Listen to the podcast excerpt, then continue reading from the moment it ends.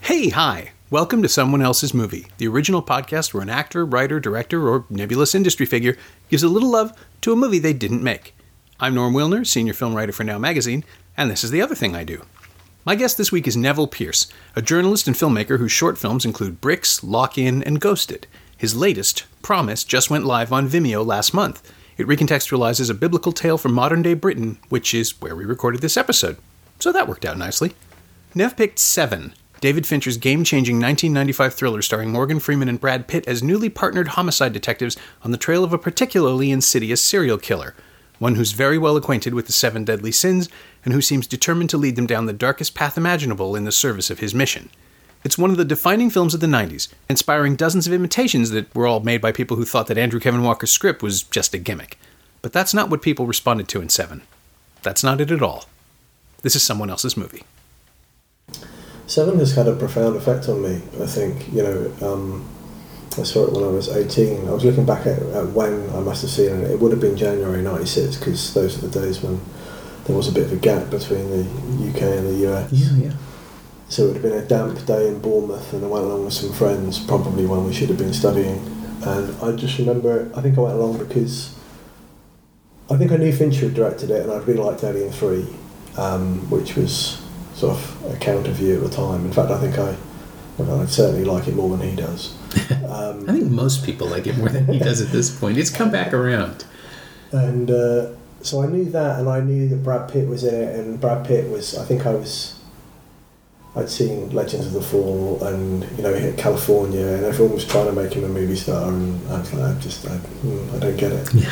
Um, so being a contrarian, I thought, well, let's go and see. You know, can it, you know, is, is it really worth all the uh, the rave reviews? Um, and I was just blown away by it, just completely floored by it. I remember leaving and just turning to my friend and saying, I feel like I want to shoot someone.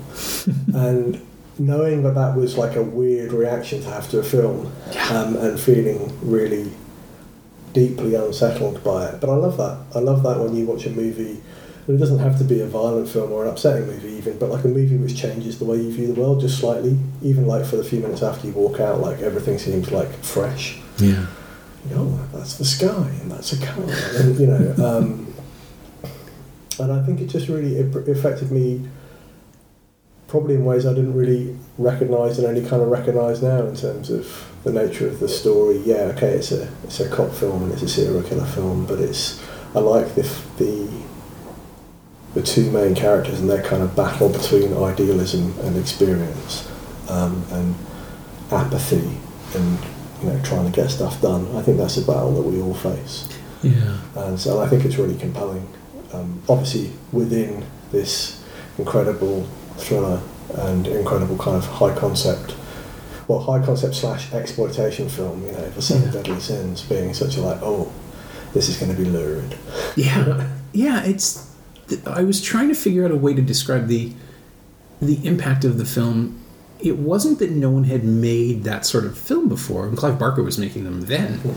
Uh, but there was some strange alchemy in the way that Seven came together, right? Like that the the aestheticized imagery is one thing, and then the the fact that you never see the murders, that we're always stumbling upon them. There's a there's a sense that something and it, it tips into full horror a number of times. I mean, not just because of the tableau that we see, but because of the the way that it slowly, you know, reveals its endgame, which is the the crisis of, of faith that it, that is that is taking place.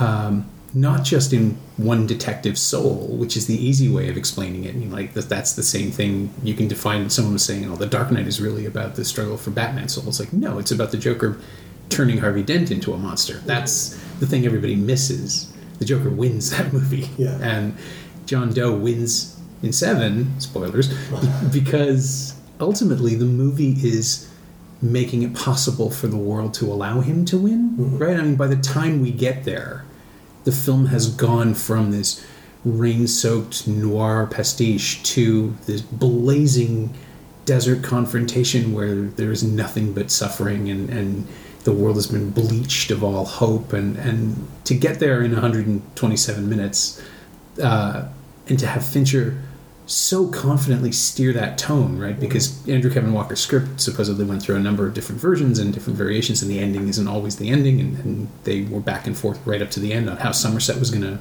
play the final sequences. I'm jumping all over, but uh, it, it's it's a remarkable piece of craft that is, yeah, incredibly disturbing in the way that it attenuates its tone and and gets us to the place that it takes us because we're by the we're riding along with them by the time we get there. Um, it's the comedy sort of falls away, the mission takes over, and I remember I was older uh, in '95. I would have been in my late 20s and it was really I, I wasn't agitated the same way. I wasn't activated by the film, but it was incredible to realize that it was going to go to this place that these movies aren't supposed to go to. You know, um, detective thrillers are supposed to end with weary resignation, and it does, but not because they've seen the devil. it's it's really something that there's a, an almost supernatural undercurrent to the film that you're supposed to be thankful at the end when the bad guy is revealed and his plan is just a crazy person's plan. But no, this the, like the evil keeps going. The depths of it keep revealing themselves, and that was really really jarring. Um, but being 18 and being you know when you're when you're still figuring out what your aesthetic is and what, what appeals to you, that would have been like being hit in the face with a sledgehammer. Yeah, I think that's that's actually one of my notes. Is it was I like being hit with a sledgehammer, um, and I think it's one of the reasons it works. You're trying to touch on why it works because it's not you know the not the only film, obviously within that kind of space. Mm-hmm. But I think it's sincere. Um, like I don't think it's setting out to be sensational. I mean, it is sensational, and it is you know Andrew Kevin Walker was writing for an exploitation horror house at the time, of, uh, you know, company when he came Yeah, up with yeah. Seven. So it's like comes from that kind of mindset to a degree. But I don't think it's a movie that's setting out to shock you. I mean, it does shock you, um, but I think it's because it's Somerset's movie. You know, Yeah. um, yeah, it's a two-hander, but ultimately it's his journey, and it's him.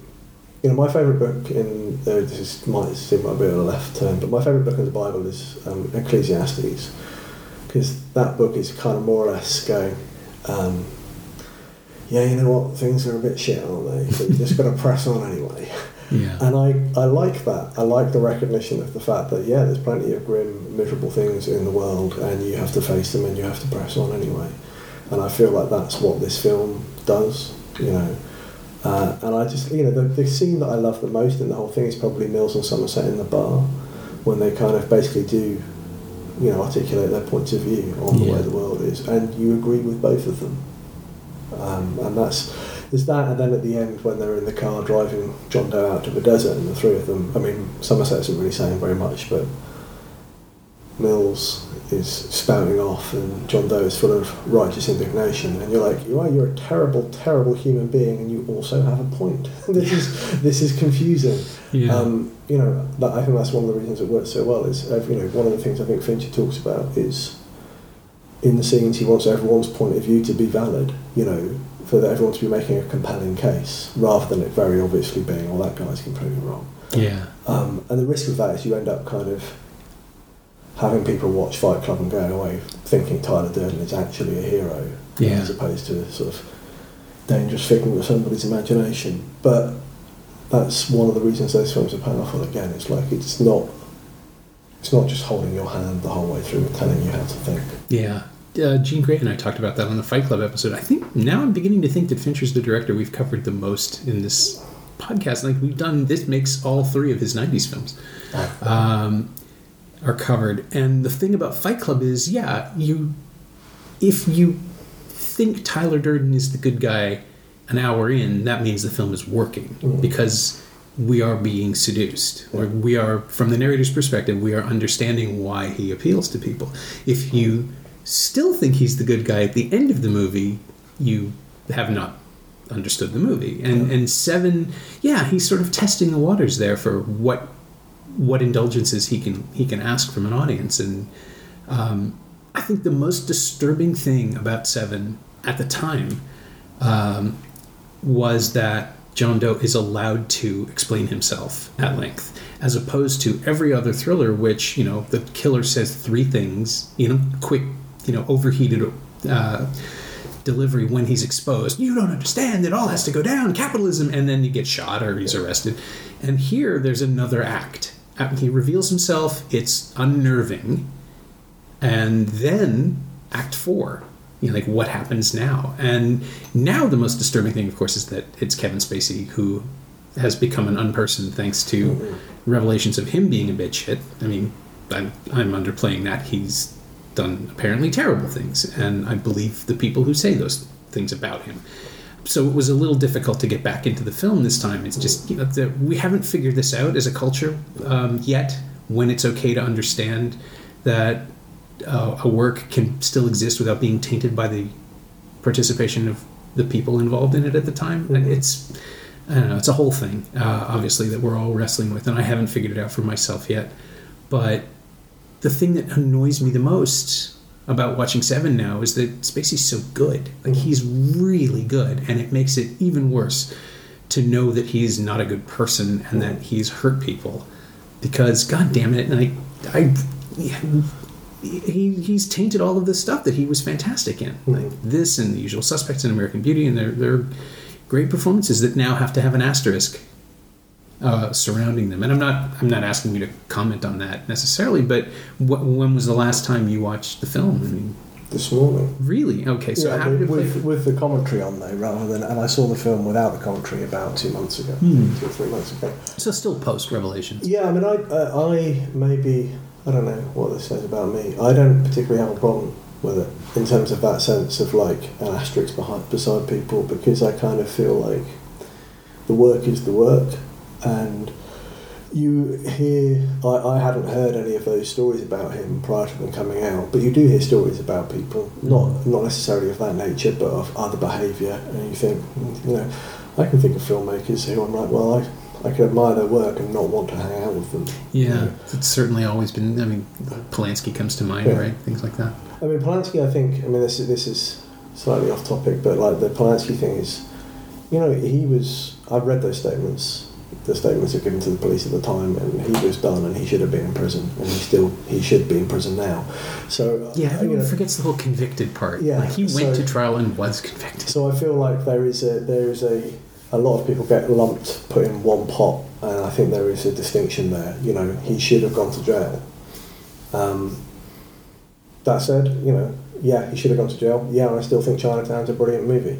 Right. Um, It's hard to. I mean, it's hard to argue against the quality. That's that, and that's the frustrating problem when someone does tremendous work and is also a monster. It's distracting now. I mean, yeah. Um, I just yeah, I haven't come around to it. yet. I haven't figured out a way to get to it yet because unfortunately, I really want to watch The Usual Suspects again. And uh, I remember Bryan Singer, another person who is now becoming difficult to talk about, in in 2000, I think, saying that the reason he wanted to, the reason he had to cast Spacey in The Usual Suspects is because you had to believe in the end that that guy was a monster mm-hmm. and that he could play that, and that's just a thought that gets creepier and worse now. But that was the same. And to get back to Seven, those films were released two months apart mm-hmm. in, in the U.S. The Usual Suspects opened at the end of August, and Seven in early October, and that was just a stunning display of range from that one guy. Mm-hmm. Uh, and, both, and in both cases, he was working with directors who knew precisely how to use him and get the get the most out of those performances, and surrounded by actors who were at least capable of standing up to him, if not more so. And so, the reveal of him in Seven, as you know, we glimpse the photographer, who is also him in a hat. But the reveal of him at the end of the second act or third act, depending on where you are in your structure classes, is genuinely shocking and undercut for me only because some idiot handed me the press notes on the way into the press screening and it said right on the front page and Kevin Spacey as John Doe, which we should not have seen before the before the film started. So I'm just waiting for him. yeah. Uh, but you, I assume, No idea because he insisted on being uncredited, didn't he? Yeah, actually, in terms of you know the advertising. And Yeah. And I mean, it's credit to Brad Pitt that he's in the film that Spacey was John Doe because Fincher wanted Spacey, and then they wouldn't. Uh, the studio wouldn't meet his price, and so they looked at R. Lee Ermey to play. That obviously he ended up playing the police captain. Mhm. Uh, Ralph Brown auditioned for it. He was, you know, from with Nat- Danny from Withnail and I. That would have been a very different performance. Oh, and of Um, course he's in um, Alien Three. Right? Yeah. Uh, Ned Beatty was um, sent it, and then like told Fincher that he thought it was evil. and then Pitt asked, you know, who you know, who's going to play John Doe, and Fincher explained, well, I'd like Spacey, but the studio went spring for it, so Pitt phoned the studio and got them to spring for Spacey. God. Um, Every step of the way, that movie could have been something less. It, well, it's astonishing when you think about the fact the first draft that Fincher got was the first draft, but it was sent it by mistake. Mhm. Yeah, no, I know the story, but please, Yeah, and the same with Pitt, I think. I don't know whether he got it by mistake, but certainly it was Pitt and Fincher and Morgan Freeman insisting in the face of, I think, it, um, certainly antipathy from Arnold Kopelson, the producer, like the idea that, you know, and it was like two weeks out from production before they finally got it agreed that it would be the Head in the Box movie. Yeah. And the, the way that they got it to be the Head in the Box movie was by telling the producer, like, this is the Head in the Box movie. Everyone's going to remember it was the Head in the Box movie. Don't take the Head in the Box out of the Head in the Box movie. Yeah. You can make Um, this film and it will be a mild hit, or 20 years from now, somebody at a party is going to be talking about the movie with the head in the box that he saw on television the night before. And that, of course, assumes that people will still be watching television, uh, which is like, that's not how we consume film anymore 20 years, 30 years later. But, um, no, 20. Uh, but it is, it's, yeah, it's a film that people had to fight for. And now in the rearview mirror, there's no other way that the movie could exist. It has to go there. It has to be this. The thing that the thing that haunts me about that ending too isn't just the head in the box, but knowing that the dogs are dead, like that he had to kill them to get to her, Mhm. and that that moment on second, it didn't hit me the first time, but the second time I saw it, I mean, you get to see where Mills plays with the, the kids, which is just such a great unexpected character beat Mhm. too. That that's how they talk about them, and they're both exhausted. And yeah, two golden retrievers, you would be exhausted, but then the second time through, it's just like, oh fuck, the dogs are gone. Like he's gonna come home and there's nothing. That was one of the ideas for the alternate ending. Is somebody suggested Uh-huh. that the dogs, the head of the dogs, being in the box. hmm Which any dog owner will tell you, absolutely kill the motherfucker. But uh, but yeah, it doesn't hit the same way, uh, and it would be you risk obviously just looking silly. Um, but especially if you only see one, what would you show one ear or something sticking Yeah. out? Like you can't. a snout. Yeah. But again, and if it wasn't Paltrow who was just luminous at that point in her career, she'd only made two or three films, but she was she was the thing to watch in all of them. And she has one scene in Malice the year before, and it's the best scene in the movie. Um, and and Pitt and Paltrow together are just like their chemistry is is real. They fell Obviously, in love. They fell in love making the movie. yeah. But that's never supposed to show, right? Like all those all those stories about people falling for each other working on film, when you watch the movie, there's no chemistry. It's the weirdest thing because they're trying to hide it. And this one is just two radiant, perfect, tall, blonde people. I mean, it's it, it's the American dream, which is why she has to die because that's the whole point of the film. But everything about it, if it had been someone else, if it had been a different actor or a different actress, it just I don't know that it would land the same way. It's such a strange concoction. Yeah, I don't know who was considered. If there were who was considered instead of Paltrow, if anyone was. I mean, originally Denzel Washington was going to play Mills. Yeah, I knew Pitt wasn't the first one. I mean, prior to Fincher being involved, and at that point, Fincher met with Gene Hackman to play Somerset. That could have been interesting. Yeah, but uh, apparently Hackman said um, this reads like a lot of this is shot at night. I don't do night shoots. So Fincher's like, okay, thanks for your time. you know, and that's that. That's amazing. And it was Arnold Kopelson who got got the script of Freeman because they they'd made Outbreak together, Hmm. and um, I think I think everyone thought, or certainly Fin- Fincher thought I was going to be too kind of you can't give this to Morgan Freeman, um, but he said yes, and then then they went to Pitt. Um, Yeah. and I think that's another example of great casting with Pitt because yes, he, obviously he was hot, you know, beautiful, green light movies, but he still had a lot to prove as an actor. And I think you see that in his performance, and I mean that in a good way. Like you put him up against Morgan Freeman, but I'm sure Brad Pitt, the man, is feeling like he has something to prove in a way that's super useful for you know For Mills. Mills. Yeah. It's like, and that's why the performance is very showy. Like he's doing a lot of stuff, and Freeman's just kind of sat there, um, and that just works brilliantly. I don't, I don't know if that was, well, I presume it was intentional. Yeah, I think Pitt was Pitt probably still is just intuitive enough an actor to know that that will work. I mean, the Marquis de Charday joke, which apparently was one of his line readings, uh, is like it says everything about that character that he is. He's just not. He's not there yet. Like he's still trying too hard to impress the, this reference that he thinks. You know, like he thinks he knows how to pronounce it, but he just. It got a huge laugh. Like it got a huge laugh at a press screening in a small room with thirty people. That doesn't happen. We are very quiet people, as you know. Yeah. Um, but it was one of those moments where it's just like, oh, this is like this, this movie knows what it's doing in this in the depiction of the relationship. And he, I think he hadn't shot Twelve Monkeys yet. No, I Right, think he- Twelve Monkeys was after It that. was it was released uh, just a couple of months later, but I think they were shot a year apart. And again, that like knowing that that performance is in his pocket as well, and that he, in that fall that he made those two movies, it's just where he, those two films opened against each other basically, and it is just amazing to see the the, the spread in those performances, the range He's that he really shows. interesting example, I think, of someone who gets better and better, and you see him learning on screen.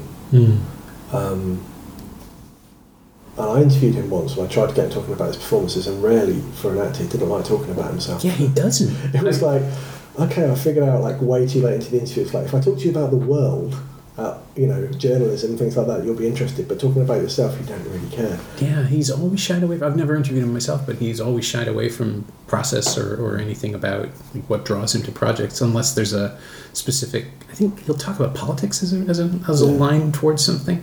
Like he said, Mr. and Mrs. Smith was his attack on capitalism after Fight Club, which makes perfect sense. Yeah. But yeah, so uh, he's yeah he's he's got something to prove as an actor. It's 1994 when they shoot it, and he's made a river runs through it in Legends of the Fall, and, and obviously Thelma and Louise. But he's still the pretty boy, or the pretty boy who's trying not to be the pretty boy by growing the big beard in, in Legends of the Fall and Yeah. being all serious. And then this comes along, and he's he just he doesn't seem to have a lot of protection, right? Like there not there's no tricks he can pull.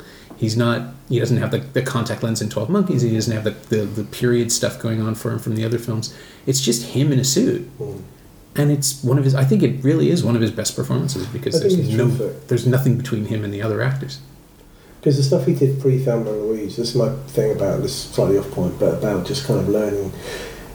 Now we see it with actors and we see it with filmmakers. We expect people to be brilliant right out the gate. You know, you see it with directors where they make a film and you go, yeah, that's all right, three stars. You, won't, you won't get to make another one. And you see it with actors as well. There's a massive pressure on people to be brilliant immediately. And sometimes people, you know, in like recent examples like Ryan Reynolds and Jake Gyllenhaal, who people could see something in them, so they kept on get, get, getting given a shot, and Mhm. eventually it did work. Yeah. But Pitt was the same. Like the stuff he did in the eighties, pre Thelma and Louise, he was the lead in movies, and it Oh, just I was reviewing video at the time. I saw him. oh dear, Johnny Suede is interesting. Yeah, That's the the best one of those. Yeah. There was that was it called Cutting Class? The Yeah. one where and is it across the line or Uh, no, I- running? I think yeah, I think across the line maybe. Oh, I should probably. I should. But yeah, the the teen rebel stuff that just because Yeah. he looked like that. And my point is not to be sort of bad mouthing his early work, but just to be like, it, you know, it's just, it's kind of encouraging. you know, to see someone who started out, you watch those movies and you'd be like, okay, you're here because you're pretty, but why on earth else are you here? Yeah. And then he just kind of evolved and evolved. And I think he's a really good producer now as well, at least in terms of his instincts for material and the things he goes after. Oh yeah, Plan B is Um, making some great stuff. Um, you know, I, d- I think weirdly he's not um, necessarily appreciated enough because he's still very pretty and very famous and, you know, a celebrity.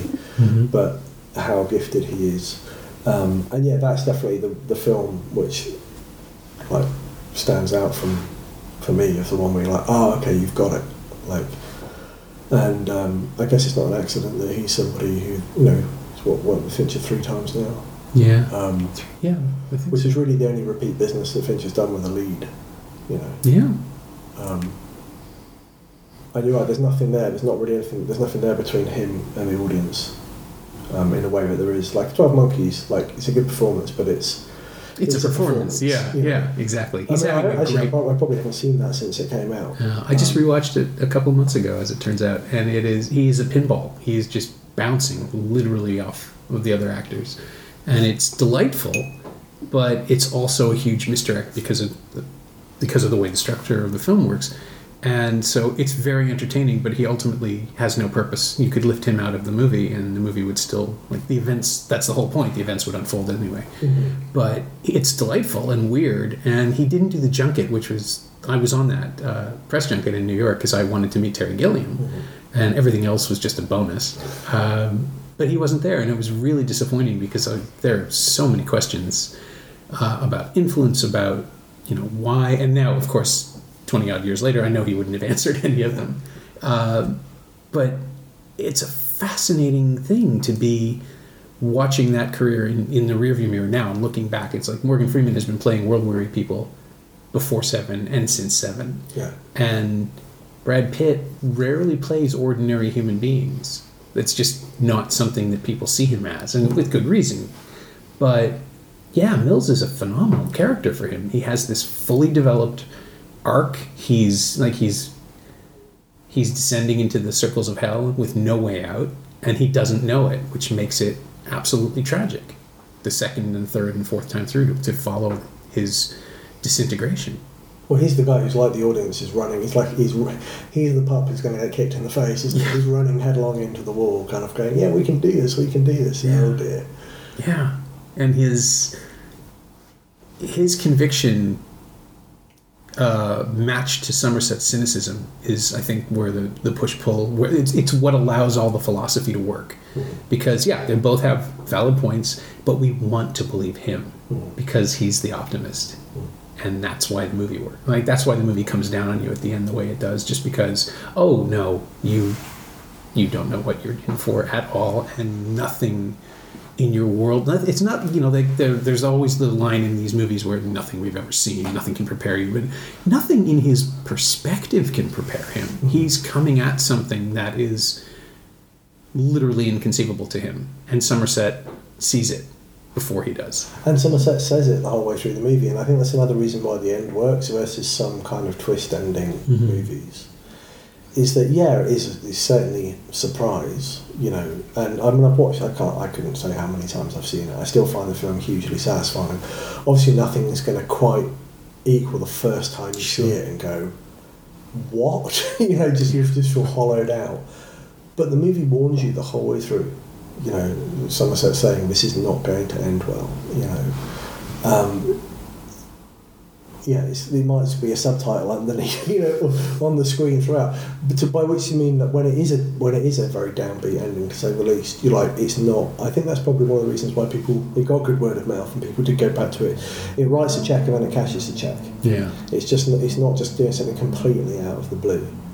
Um, and the best movies that have those kind of twists do do that. Like Sixth Sense is another one of those where you go, you watch it a second time around and you go, how did I not notice that? I realised like it's just, the, the whole movie is really obvious. Yeah. Um, although this one, this has well, it has more resonance. It's a different thing, isn't it? Well, it's it is a different thing, and I think the thing that the Sixth Sense does so beautifully is incorporate the supernatural into a mundane reality. You know, it's just everyday Philadelphia, just with dead people wandering around that only some characters can see.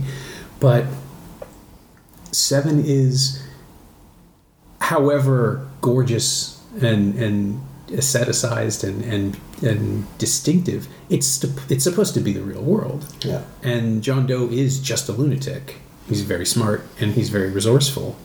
Um, but there's nothing in it that can't happen, which is the most distressing thing. Yeah, there's it's nothing a, consoling about it yeah, at all. Like Sixth Sense is consoling ultimately. sure. There's a happy ending. You know. Ultimately, he learns his he learns how to use his gift, which is the story all ghost stories end up telling now, which is fine. But we've seen it. Seven. I mean, we've also seen movies like Seven where the killer gets away with it or triumphs morally, hmm. but this is the whole film is just designed to press itself down on you until you can't breathe. And going through it the second time, someone, yeah, somebody, I, I didn't have the advantage of this. I knew who John Doe would be because of the stupid press kit incident. But somebody told me afterwards who hadn't seen it at a press screening and just wandered in and said, I, you know, And the last act, if it had turned out that it was Morgan Freeman all along, I would have been okay with it. That he would have bought it Mm. because of the defeat and the idea that like, he's his foreshadowing could be interpreted as, Mhm. and it's been me all along. Also because you never actually see any of the murders committed, he could be staging the tableau. And I thought if it had been anyone other than Morgan Freeman playing that role, I could buy it. Mhm. But I'm so glad it wasn't. I'm so glad that they played that straight Mhm. because again it would be something where people would be talking about the twist but the twist that they ended up with the ending they went with is so much more devastating than the good guy is the bad guy the tr- i mean although that is what happens as well a different good guy uh, but you know and the other ending that they had storyboarded it was on the criterion laserdisc i think it surfaced in storyboards on the dvd or blu-ray as well is when the, the ending that has somerset shoot Yeah. doe before mills can and say i'm what are you doing i'm retiring Yeah. no. like I think everybody knew that wouldn't work, and they just staged it for the storyboards as badly as they could, so that the studio would go, "Yeah, you're right. Head in the box. There's I no think other it's, way." it's an interesting notion because it's like he is then sacrificing himself to a degree, but I think that offers uh, is too much of an easy route for the film. Yeah, You know, it would be too, it would be kind of, it would work, but I don't think it would satisfy. I thought it was interesting the first time I saw that. I was like, oh, okay. I wonder how. Maybe you'd feel slightly happier walking out. I don't know. yeah. It- It doesn't line up with the the moral universe that's established. Just, I mean, you think about Leland Orser as the victim of of lust, Mhm. the the the the ultimate victim of lust, I suppose, um, who is so shattered and destroyed in that in that one scene that I think that brings home the the trajectory of the film more effectively than anything else. Like this is awful and yes, it's a horrific depiction of violence against a woman who has no identity or agency and, and is just a body. But it was 1995, and that's kind of how people s- accepted that stuff as a film noir-ish representation. Well, also, it's not like dynamics. she's the. It's not like she's the only victim who doesn't have a life in the movie. That's- None of the that's- have a life in the movie. Exactly. That's the other thing that's sort of forgivable about it. About it, it just because of the nature of her murder, it is just so horrible. Watching it again, I was just like, oh, that's yeah, that's just someone indulging his worst self as a screenwriter, trying to figure out what the most horrible thing you can imagine is, and then that's where it led him. Because gluttony, it's Hey, we've all been there. it's disturbing, but it's also completely preposterous. Yeah. You can disconnect on, on one level or another, and you can just think, "Oh, that's a cool, like that's like a Friday the Thirteenth murder." Yeah. You know, like that's that's kind of neat. When you get to lust, there's no rationalization of it. It's just awful, Mhm. and I think that that's why it's effective. And Orser plays that, and there's no joking out of it. There's no like there's no attempt to shrug it off. Even though, like the other characters are just sort of silent when they're faced with it, and there, there's no processing of it, other than oh god, that's awful. And I think in that moment, you know, again, if you think John Doe has a point, this is the part where you have to keep watching Mhm. and realize that no, he doesn't. This is just cruelty. But yeah, I, I mean, I remember seeing that and thinking, oh, okay, the movie is going to an to a place that most of these movies don't allow themselves to go to. I mean, even Manhunter ten years ago hadn't, nine years earlier hadn't really depicted any of its horrors. They were all suggested and after the fact. But um, I mean, you see Freddie Lounds in his flaming wheelchair, but you don't actually watch the wounds inflicted on him. It just cuts to it. Uh, this movie is about the aftermath of depravity, and by going for it, I mean, just I think, wow, it's just it. Okay, this was a major studio release in 1995 when other people were making movies like Copycat or. Yeah. Uh, or, or The Usual Suspects, which is a, a gorgeous and clever movie, but is not about this sort of ugliness. Mhm. And I get it. Like, I get where it fits in Fincher's development too. After Alien Three, this was the way he could show people that he was commercial and viable, but also an artist. Mhm. Um, but still, like to take that leap, and, and I'd love to talk to him about it someday because I'm sure there are angles on it that I haven't even considered. That's just the kind of filmmaker he is. Because I've because I've spent a lot of time with him on set and interviewed him a bunch, but I've never actually really spoken to him about this film. Mhm. and I don't really know why that is. Probably just because I got to know him after, like around the time of Zodiac. Um, although that's an interesting kind of companion piece in Yeah. a way. I mean, one of the reasons that movie got made, I think, is because people were kind of going. I know it's like a 160 page script where they don't catch the killer, but it could be seven too. Yeah. You know. What Um, if this is 77? Yeah. Um, but I think, you know, he said about Alien 3, you know, that his lesson from Alien 3 was take all the responsibility because you're going to get all of the blame. Oh. And that, which is why I think that film was so important, as much as he, you know, it sounds like he had an absolutely hideous time making it. It's like, well, if you go from being a really successful music video director and commercials director and then go and make a really successful movie, that's great, but you probably become insufferable, you know. Um, Yeah. But if you go and then basically get your ass handed to you and get ripped apart, I wonder if that does you good in the longer term. You know, to Yeah. go to go. "Oh, okay, well, I'm not gonna.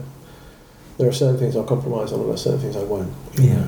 Um, and I wonder whether someone who hadn't had that experience would have been able to make seven and actually stick to stick to his guns in the way that he did Yeah. and just because I go, well, sod it, you know, I've got to just go for it. Because ultimately, any movie you make, it might be the last one you're going to make. So you think you've got to have the attitude of like, all right, I'm going to go for it. But it's very easy to compromise, just to settle. Sure. Well, and and the studio wants you to because they're more concerned about return on investment, and the way you do that is through the path of least resistance. Traditionally, I mean that's why Transformers movie make a billion dollars every two years uh, without ever learning anything or ever being good.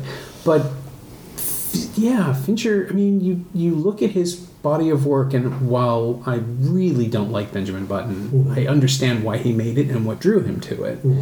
Um, it's just he makes movies that no one else should make. I think is the way I would put it now. Not because they're uh, transgressive or distressing or, or that they shouldn't be made at all, but because he makes the he finds the perfect iteration of the material. Like that Gone Girl adaptation is as good as the movie could be Mhm. based on that book. The book's great, but it doesn't allow for a lot of uh, leeway in the interpretation, and he just narrows into the story and, and mimics the structure and lets the actors carry it, and it's just it's so good. It's it just fires along on all cylinders, beginning to end, and and uh, you know you you hear about him destroying the actors with 90 takes and, and all that but that's how you get those performances in that that way and i'll i'll defend it because at this point i'm pretty sure anybody who signs up to work with him knows what they're getting into Yeah, and I think a lot of them enjoy it, genuinely. I mean, in terms of. I mean, there are some people who don't enjoy it, you know, Yeah. for sure. Um, but I think you want to act. It's like you want to direct. Like you don't, you know, you don't get to direct very much. As in, in terms of the act, that process of being on the floor and working with actors Yeah. and that stuff, which is really fun.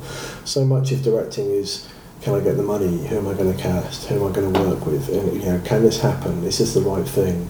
And just like all the exhausting work of not making movies, even on the scale that I make stuff, which is small, short films as it stands, it's still like, especially short films, because you can't make, because there's no ever, never any return on investment. You Yeah. basically go, would you like to make a film? It's a bit like burning thousands of pounds. You know? um, so if you're on the floor with the actors, then why not? You know, granted, you don't want to be doing it to no end. You know, you don't want to be doing it to just kind of like, yeah, go again because I can't think of anything else yeah but that is not the experience of not not the people I've spoken to, you know, of like Ben Affleck or uh, Jonathan Groff or Mindhunter. It's like it's quite specific. Um, yeah i mean otherwise you'd never finish it just if you if you did that with every scene with every with every setup they would there would not be movies and there's a, and you kind of look at it and go, I look at it and go, man, like you know, I think Ruffalo said like sixty-seven takes or whatever on his first scene, and he was just like hoping that Fincher was walking over to fire him, you know. um, but there's a reason that pretty much everybody in a David Fincher film gives their career best work. You know, um, even people who've been terrific for years, like Michael Douglas, is f- terrific in the game. You know, I think that's i forgot we did the game there's four films in the 90s and we've covered them all now um, you know that's and I, you know what if that happened a couple of times you go okay well you know it's coincidence but if it happens consistently you go, that's That's not an accident. It Doesn't mean that everybody has to do it, you know, and obviously it doesn't mean that we'll all have the opportunity to have that much time or not the opportunity. You're not given those opportunities, you take them, you know. Mm. But you have to have a certain uh, determination and talent in order to for it to, to be able to take them. Yeah. You have to be. I mean, I also think that to make a movie like Seven, you have to understand determination. You have to know how to evoke that momentum and that compulsion. I'm not suggesting he's a serial killer himself, but certainly, like the obsessive nature of, of filmmakers. I, I, of course, this would be a movie instead of a novel or a, a comic book. This this has to be a cinematic experience. It's immersive. It's disturbing. Even the way that the the rain just always falls at the same tempo. Like he's worked with his sound engineers and his and his uh, lighting guys to get us to understand that, even though it's never commented on at all. It's just an element that never goes away and makes you feel the pressure on, on these people. And the world is just a dark, ugly place with dark, ugly people. And maybe somebody does the right thing, and maybe the right thing is the wrong thing, and everything goes to hell because that was the plan all along. And just like it's a film that you can watch over and over again because you can see the traps being set and Mills and Somerset walking into them over and over again, and just and not seeing, you know, not reading the signs and not understanding how things are about to go horribly wrong. It's it's a film about the end of the world as experienced by two people. And had the world ended, I think I would have also understood that. Do you think your feelings about the movie would change if the ending was different in terms of the original cut that was first shown to test audiences? Mills shoots Doe, you know, gunshot, cut to black, and you just hear a couple more gunshots. Um, we, we assume he shot himself. Or we don't know. I don't know that whether he shoots himself or whether he's just you know he's just filling Doe with bullets. But that's there's no other explanation. There's no sense because I'm not, I don't, I don't know for myself. But I know like the coda was kind of everyone was kind of that was the compromise. Like we'll do the coda with the Hemingway quote to kind yeah. of soften things a little bit. I don't think anyone really wanted to do it. I love that quote. But it makes you know that he's going to go back to work. Yeah. You know, so you do know that there is a sense of, in spite of all this like horror, he is going to press on. Yeah, but that's what makes it tragic mm. on every level. That he's ruined, that Doe has ruined Somerset's retirement as well. That mm. he's forced him to continue to be. I mean, in, in a lot of ways, it's the story of the knight, right? Who just can't put his sword down. Mm-hmm. Um, and again, this is why I, I, was so glad that it didn't turn out to have been Somerset's plan all along, which I know was never scripted or, or even an idea, but someone, once I heard that reading, it sort of contaminated me as the possibility. It's like, yeah, you could make that work. But no, it shouldn't be. He's he is untarnished. He is un, he's he's broken, but he's not destroyed. And so, yes, of course, Somerset has to keep fighting, and that's you know that's the that's the the enduring tragedy of all genre fiction, right? Of all of all noir, of all detectives. If they don't get killed, they're just going to go back to work. Mm. Uh, it's Buffy, right? You you never stop fighting until the monsters get you. And yeah, I don't think Somerset would have he would have been bored in retirement, but I think he would also probably have had a chance at finding a life for himself, and that's gone now too because he's just watched this fresh young kid just be destroyed utterly. It's it's a it's a gravity. If there's any comfort, him. there's any comfort. Police don't last long in retirement, generally speaking. My dad's retired. I don't know that that is a comfort. as, as, in, like, he's gone back to work. He's probably going to last longer at work. Oh, good. You know, because um, it's a vocation, isn't it? You know. Mm-hmm. Um, I'm just reading um, I'll Be Gone in the Dark, which is Michelle McNamara's book, um, the late Michelle McNamara's book, about finding uh, a serial killer in California operating in the 70s and 80s. And she just talks about how all the police detectives who, who ran the cases, his murders and, and sexual assaults, are now older and retired, and she's she counts them as her friends because she, they're still working the case with her. They just can't stop. Uh, and the one good thing about it is that her book probably got the guy caught mm-hmm. in the end. That she definitely exposed him, and it probably led to his arrest. But um, almost certainly. But yeah, the the nature of the job is just to destroy the person who does it. Mm-hmm. I mean, that's the the mythology of it, right? That's mm-hmm. how we built it up. Worse than first responders, they experience trauma, but they get to save people. The mm-hmm. detectives, homicide detectives, are never saving anybody. They're just saving the next victims.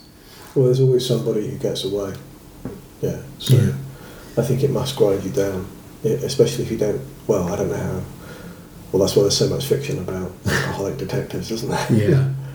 Um, have you read The Force, Don Winslow's book No. about police in New No. York? That is sensational. I think um, I think Jim Mangold's making a film of it.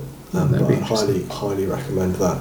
I mean, he's the, the lead in that is a kind of corrupt cop, but the point is like, well, he's corrupt, but he has his rules, you know, and that's kind of There's that classic man with a code thing. yeah, and it, and it works. It really works. You're like, okay, you know, it's interesting. You can sit back in an armchair quarterback it all, but actually, there's a guy on the front line. What is he doing? You know, how do you deal with that stuff? Um, I think it's good that we don't get to know too much about Somerset, really, other than his upright moral presence. We don't know anything about what he what he likes. He complains about pizza. He's a monster. Yeah, that's the, the possibilities of. I mean, there, there's a version of, of this movie, like there's a version of every noir thriller, where we get to find out he, you know, raises birds on a rooftop or something. Mm-hmm. We know more about Mill's life just because we go home with him. Somerset just does this, as far as I can tell. It's what makes Morgan Freeman perfect for it because he can inhabit that and fill it out in the, in the corners with just eye movements and, and a shrug. Mm-hmm. But yeah, I, I don't think there is any point in him retiring. Really, this is his life. This is what he this is what he wants. I think in a weird way. well, we know that he just he endures, you know, and he did have somebody, and he doesn't anymore. Yeah, because uh, presumably because of the job, but um, yeah, it's not more complicated than that. You just press on, yeah. press on in the face of all, in the face of all the darkness. Yeah. Um, It's such an uplifting movie. But that's one of the things I like about another thing I like about Zodiac as well, which is like, like jumping forward. But Mhm. like that's a movie where you go, that's really a movie about information as much as anything else, and like the movement of information and the sort of bureaucracy of law enforcement. And that's a film I don't think my dad's ever seen Seven. I think I have probably advised him against it.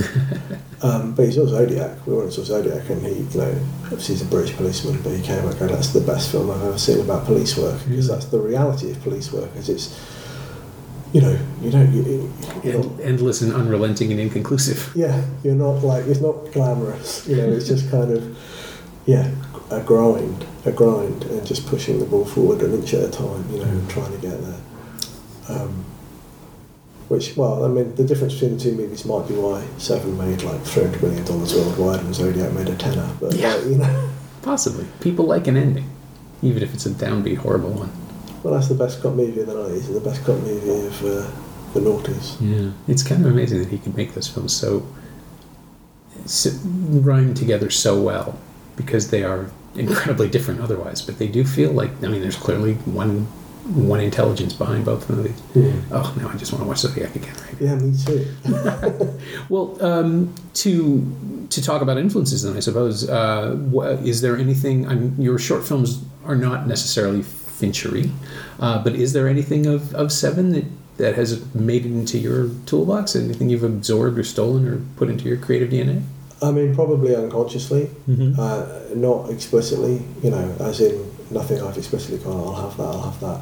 I think Bricks, the first short I made, is probably the most planned as a film, and actually the most sort of visually cohesive in a way because of that. And I was watching Seven this morning and thought, oh yeah, you've tried, you have subconsciously tried to ape some of this stuff. Um, how well or not, you know, listeners will have to find out by going going looking on Vimeo. Um, but I mean, that film has a sense of humour. I hope, even though it's kind of this little dark story, it has a sense of humour. Um, you know, who knows what else has influenced the stuff that I've done? You don't know. You kind of look back and go, "Well, why have they made these films?" And it's probably because of yeah, stuff that's going on, gone on in your own life, and then the stuff that influenced you a lot when you grew up. You know, which so Polanski films, Fincher, Cronenberg, Ken Loach, Soderbergh.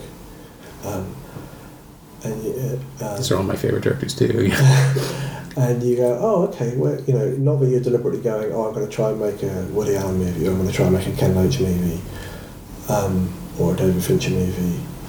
I mean, the, the, the thing about Fincher is, as much as he's somebody who I do know and will ask for advice, I'm also, you know, setting yourself up to compare yourself or any of your work to like one of the greatest filmmakers of all time is a fool's game. Yeah. and accepting like you know, even if I had that kind of level of technical knowledge, like you're, you're just going to follow your own path. You kind of think you might be able to go, I'm going to try and do this and try and control it, but ultimately you don't know the thing that's going to grab you about a project and the Mhm. things that, you know, so, so it feels like a little pretentious to, com- to compare the point because I've made short films, I'm going to make feature films, but obviously I'm nowhere near his level. But I used to think, oh yeah, well I'm going to do this film and then I'm going to do that film and then I'm going to do this film and I'm going to try and do this. And now I realise that there's too many other factors. So all you know is you've got to make the film that you fall in love with at the time. Mm-hmm. The thing that you fall in love with enough to know you're going to stick through it, even though there are going to be times where you hate it. um, and that's been the case with each of the shorts. It's like you go, okay, you know, because they may be short films. In some ways, I think they're harder to make. Well, I'll find out when I make a feature whether they're harder to make than a feature. But like, because there's no return on investment, because it's you have much, you have very very little time and very little money, and there's no the only person that's pushing you to make it is yourself. You know, Mm. certainly no one else is going. Yeah, please stop doing the stuff that earns money and go and make the thing that will uh, will hemorrhage cash. Do that. um, the, so you just try and make what's yeah, just follow your nose, try and make what's inside yourself, and then you watch stuff because you think. Well, that's how you get fed. You know, that sounds a bit pretentious as well, but like, No, no, if you're burnt out or if you're struggling, you just kind of go, oh, look at you. I will refill by rewatching certain things, and watching stuff in a in a that wouldn't necessarily. People wouldn't necessarily see the correlation between them. I've written a sort of or co-written a thriller, a feature thriller which I will make, which is about a kind of man on holiday whose child goes missing, and the only guy who help him find his child is his other dad who he's fallen out with really badly, and it's kind of this class war, st- straw dogsy kind of story. Mm. But actually, the film I watch when I want to reinvigorate myself in relation to that is Black Swan. Very Okay. different because it's about somebody losing themselves and losing their sense of reality and kind of descending into some kind of madness through panic. So that's there's no way I'm going to go. Oh, watch Package. It's just like Black Swan. No one else is going to watch that movie and go, oh yeah, you know who could have played that really well, Natalie Portman. um, but you just you don't necessarily know where your inspiration will come from. Um, and yeah, it just all becomes fuel. I'd love to say I was somebody who like gets it from literature and art, and occasionally, like you know, I will try and make an effort to kind of I must look in this gallery, or more often than not, to look on Google Images. But I'm not particularly cultured or particularly well read. Movies are the thing, you know. Um, and every once in a while, you stumble across something where you feel like you've got a specific and interesting point of view uh, and thing to provide, and you hope, obviously, that enough other people feel the same way when they watch it. Or you could just make a serial killer movie. I mean, Well, That's where the money is. I hear there was a sequel script for Seven at some point. really? Yeah, I don't know how true this was, What would be the point? but it was uh, with uh, Somerset as a psychic. Oh God. no. So you know, guys, I am available. Oh, if, if Fincher knows you personally, then the best thing he can do is tell you to stop. Like just, you would, I would almost, you know, you can take the gig just so you get the email from him. Yeah, no, it's not something that's ever likely to happen, unfortunately. Psychic. Why would you do that? I, have to, I don't know what happened to that. I remember it. Well, we hope it was set on fire. Yeah, I'm sure it the was sea. burnt in a dumpster. Um, I think. Well, he's got he's got a veto on anything like that. I believe. So Oh, we good. don't need to worry about it. See, the universe has a moral balance after all. Yeah, despite all the hideousness, you keep on, and good things will happen. My thanks to Neville Pierce, whose new short film Promise is available to watch on Vimeo right now under the pitch. We'll provide a link to it on the site. You'll be able to find it pretty easily. You can also find Nev's other shorts, Bricks, Lock In, and Ghosted, the last one starring friend of the show Alice Lowe, at vimeo.com slash Neville Pierce. Thanks also to Audrey Ewell and Paul Atherley. They know what they did. You can follow Nev on Twitter at Nev Pierce, all one word, and you can find Seven on Blu-ray and DVD from Warner Home Entertainment. It's also available on iTunes and Google Play. As always, you can find me on Twitter at Norm Wilner and elsewhere on the internet at nowtoronto.com. You can also find this podcast on Twitter at Semcast, S E M cast, and on the web at someoneelsesmovie.com. If you feel like leaving a review on iTunes or Apple Podcasts, that would be greatly appreciated. Every little bit helps, it truly does. Thanks for your support, and thanks for listening.